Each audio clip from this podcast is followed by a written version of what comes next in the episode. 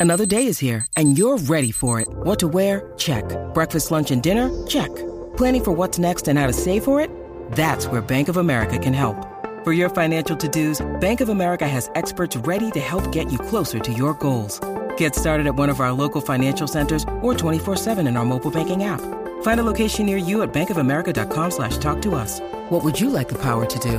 Mobile banking requires downloading the app and is only available for select devices. Message and data rates may apply. Bank of America and a member FDIC. Welcome to the Registered Investment Advisor Podcast, where financial services marketing expert Seth Green interviews experts, executives, and top producers to share can't miss tips on how they successfully manage their financial service firms, grow their businesses, create great relationships, and influence the industry. And now, here's your host, Seth Green. Welcome to the podcast. This is your host, Seth Green. Today, I've got the good fortune to be interviewing Brett Bernstein from XML Financial Group. He is the CEO and co founder, serves as the firm's head of financial planning, and manages operations, including the firm's M&A strategy. Brett, thanks so much for joining us. Thanks for having me. I appreciate it. Our pleasure. Let's go back in time just a little bit. How did you get started in the industry in the first place? Yeah, no, I uh, was going to be a pre med student. And when I understood what managed care was from my father, who was a physician, I said, well, this stinks. And I wanted to help people. So um, I interned with what was his stockbroker, if you will, at the time, and really just fell in love with it. And uh, went to the University of Maryland School of Business, graduated, and started at Merrill Lynch as a you know a trainee, and said, you know, this is the career I wanted to have. Then I believe you worked your way up all the way to being a vice president, where you were a producing sales manager for Complex, managing over $5 billion in assets. Yeah, they, I was uh, a producing sales manager, had my own clients. Um, it was great, but I realized that I wanted to be more, more entrepreneurial. Nothing against Merrill Lynch, it's a great firm, but I felt that I had outgrown it for what I was looking to do at that time in my career. And then what specifically inspired you to start XML? Yeah. So one day uh, I was doing a sales meeting in the back, and the topic was, Are you getting your 60 cents worth?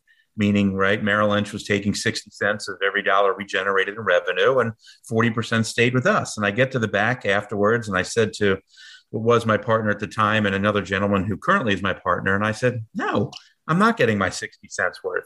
And, uh, and we started saying, I wonder if the grass is really greener. Um, and that was probably 2003, 2004. So right after the tech bubble. And we really started looking around to say, was Merrill Lynch the right place for us? And ultimately, we decided it was not. Then talk a little bit about XML and how you've grown since then. Yeah, no, thanks. We um so in that process, that exploratory process, you know, when you grow up in the Merrill world, you don't know anything about the independent space, right? So in, in our world, um, you would get paid a large sum of money to move your clientele from, let's say, Merrill Lynch to Morgan Stanley. And, you know, I couldn't look a client in the eye and tell them that any one of those firms were better than where I currently was at Merrill. Um, other than maybe I was lining my pockets. And that was not what I felt was the reason I was leaving. And so we had really looked around and at the end decided that we wanted to start our own firm.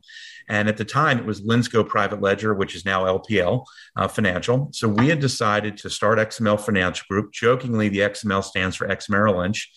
We wanted to have a little fun on the way out the door. The firm's not about Brett or my partner Rob. That's why our names aren't on the door. Um, but you know, the, the Roman numerals from the Super Bowl is powerful. And we decided we weren't going to take a check from anyone. And we came out of pocket. And we started in October of 2004. We started XML Financial Group you know could not solicit our clients. We had to hope that they would follow us. We were very fortunate that you know about 97% of our clients did. There's always some that can't.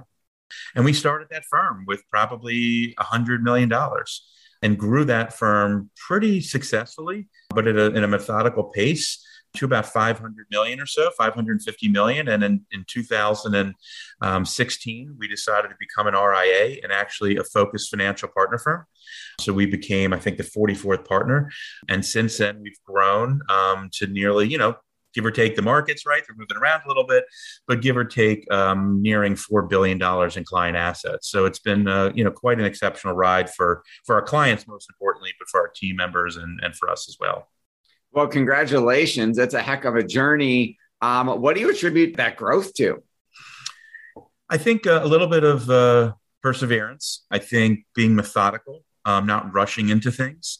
Um, you know, you always put a little bit on the markets, right? They have help, so I'm not going to lie and say that they haven't you know, I think we have a good team that really services our clients well. Um, I can't control right what the markets do. I can't control where interest rates are, but how we interact with our clients, how we service them, the relationships we build, I think is something that that makes means a lot. And you know, I'm not here to, to give the plug to Focus, but in all actuality, you know, in honesty, to have a partner like Focus Financial Partners who, you know, has the experience they have in M and A activity, you know, and the and the pockets to help. I mean, the reality is we just announced uh, a merger um, that uh, last week actually, and we will have completed inside of well, I guess we announced inside of seven months about 1.8 billion dollars of client assets in the middle of a pandemic. So I think it's you know being the right firm with the right M&A experience and the right I think you know pockets of money behind us has allowed us to to turbocharge our growth as a firm. Absolutely, and congratulations on that, by the way. Thank you have you have there been on any other exponential growth strategies other than acquire acquisition? Yeah i mean i think we have a, a solid organic growth. I'm not going to say that we have you know the end all be all of organic growth but we've definitely utilized um, technology like a lot of firms different ai for marketing. We actually just launched last week um, the xml financial group app. You know not many firms have an app. They have a portal right? Whether it's eMoney or Orion or something. But we actually have a client facing app that they can interact with us, they can interact with their portfolios. It allows us to push news and things. So, what we're always trying to do, I'd say, similar to a Tesla, is always be providing our clients something. And I think that's resonated as our clients who are our best advocates refer us business. So, I'm not going to say that we have some special sauce, but I think that just being consistent and listening to the client's needs and implementing those things. And look, being an independent firm allows us to be nimble and do that. Whereas when you're at some of these behemoths, you just don't have the ability to do these things that your clients are asking for. So I think that piece has been has been very helpful for us. Yeah, that makes a lot of sense. Now, let's talk. Okay, the app is great. Um, acquisition works um, what about, I mean, obviously you guys are doing a great job for your clients. What about word of mouth? What about referrals? What about, I mean, do you guys do seminars? I mean, what, what are some of the other ways that you grow the practice, the RIA? Yeah, yeah great question. Um, uh, seminars has been a huge thing that we've done. Um, that's how I built my whole career. I like to look at the whites of people's eyes and, and get to see them. Um, obviously, that changes, right? The pandemic changed that. And so, like many firms, we had to pivot and we did to webinars, um, but not just market related webinars. Uh, we've brought in CEOs of an airline, a new startup airline called Avelo, or we brought in one of the founders of Founding Farmers, a very large restaurant group. And so, we've tried to do things um, like many firms have to engage with clients to show that there's more depth. Because my philosophy is if you're not hearing of it from me or from your advisor at xml financial group you're hearing from it from somewhere else right? Another person marketing you. So using webinars using the seminars pre-pandemic and we'll get back to doing those. We just have to be sensitive to, to what's going on in the world you know utilizing different strategies of things utilizing marketing campaigns and, and this technology and software to allow us to communicate more efficiently with clients i think all those pieces of the puzzle you know have allowed for more and more referrals to come into the firm. Absolutely. And then i know you are believe big believers in constant communication. How do you touch your how often do you touch your clients and how are you touching them yeah, great question. You know, it's it's hard to find the right strategy. You know, you can look at all the technology and it can tell us how many clients are opening up an email or this or that. But we what we've gone to is a monthly newsletter um, so we use, you know, a great CRM Practifi, and we like use HubSpot. I think it's a great tool, and we have an amazing marketing company with us. But we do a monthly um, newsletter that we create ourselves. The goal is that it's interactive and gains people to come to our website and see things. We host webinars about, I'd say, every six weeks on average. So they're getting, you know, one email a month. They're getting, they're obviously their monthly statements. They get their quarterly performance reports through a vault. Those are all communications. About every six weeks or so, there's the invite to a webinar. Um, obviously, with um, important things going on the market, we will reach out to our clients, right? So, like when Russia invaded the Ukraine, we immediately put something out. The niceness about having the app is I don't have to just email it now, right? You can have a notification pop up on your phone that there's something going on out there.